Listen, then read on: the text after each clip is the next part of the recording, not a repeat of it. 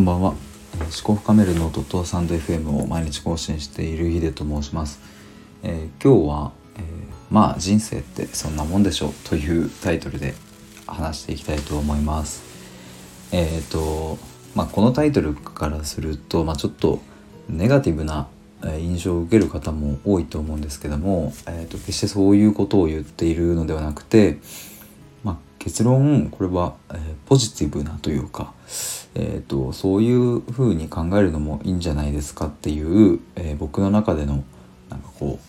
う、えーと、問題提起というか 提案というか、まあ、僕自身にちょっと言い聞かせてる反面もあるなという感じです。うんとですねまあ、最近はすごく自分のえーとま、内面とかと向き合うことが多かったりとかまあそれと同時に自分のこうちょっと苦手な部分嫌な部分とかを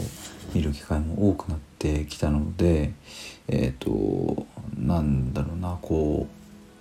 ううんここをもう少しこういうふうに改善したいとかあともっと理想の自分になっていたいというような気持ちも同時にこう湧き上がってはくるんですけどもでもなんかやっぱりそれも含めて人生だしそれも含めて自分だよなみたいな こともなんかちょっと思い始めましたっていう感覚です。うんとこれは決してその自分の人生を諦めているわけでもないしえっ、ー、となんだろうなその自分の例えば苦手な部分とかをまあもういいやみたいな投げやりで、えー、投げ出しちゃってるわけでもなくてそういうのではなく何かこうあまり固執しないっていう意味合いが大きいかなというふうに話してて思いましたかやっぱりこう今って、まあ、今というかまあもうここ何年もの話かもしれませんが、うん、どうしてもこう SNS とかが発達するとこう周りの人いいなって見えたりとか、うんとまあ、逆に自分ってまあなんか大したこう能力もないなとかっていうふうに思ったりとか、まあ、割と比較するっていう、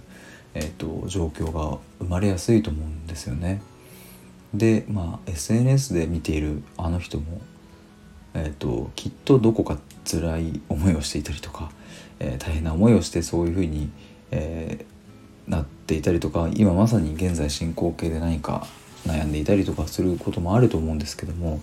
えー、どうしてもその SNS とかテレビとかえー、まあ YouTube とかネット上で切り取られる部分はその人のプラスの、えーとまあ、華やかな部分でしかないので、うん、なんか自分とは違う人たちだなというふうに思って見ちゃいがちではあるんですけどもまあ全くそんなことはきっとないはずなんですよね。まあ、人間誰しもそんな生まれてから死ぬまで楽しい思いしかしないで、えーとまあ、死んでいく人なんて絶対一人もいないので、まあ、そういう意味で言ったらえーと、華やかに見えてるあの人こそもしかしたら大変辛い思いをしてるかもしれないですよね。まあでもとはいえ、まあ、僕もそのじゃあテレビとかで活躍しているなんかこう同年代とか、えー、ましてやこう年下の方たちを見るとすごくあ羨ましいなとかあ自分には持ってない才能があるなとか、うん、すごく比較しちゃうこともやっぱりあるっていうのも事実です。まあただですねなんかそういうことを嘆いても、えー、思っても、えー、別に目の前の起こる出来事は変わらないし自分自身も変わらないし、えー、そのテレビに出てる人が何かじゃあテレビに出れなくなるわけでもないし、うん、何もやっぱり変わらないわけでで、まあ、そういう自分もまあ一つ人生であるし、うん、なんか全部が全部、うんとその自分の理想に持っていく必要もないんじゃないっていうのが最近思うようになりました。まあ結構あと休みの日とか一日例えば寝ちゃうとかするとすごくこう時間無駄にしたなとか思ってしまうかもしれないんですけども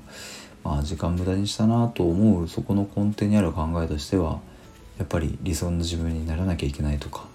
え、ー、とまあ SNS とかで活躍してるあの人に一歩でも近づかなきゃいけないとか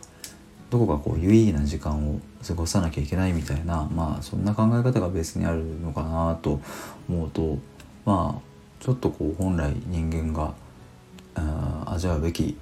幸せとかとはちょっと離れてくるのかなとも思ったりします。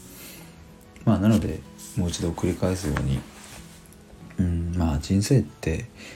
そんなもんでしょという感じで、えーと、いい意味でのこう自分の固執をなくす執着をなくしていくっていうのは、うん、特にこの現代を生きる人たちにとっては大事になってくるんじゃないかなというふうに思います。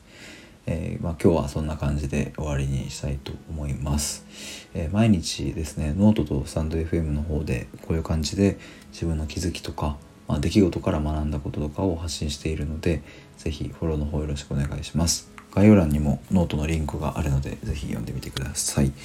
えー、ではまた明日。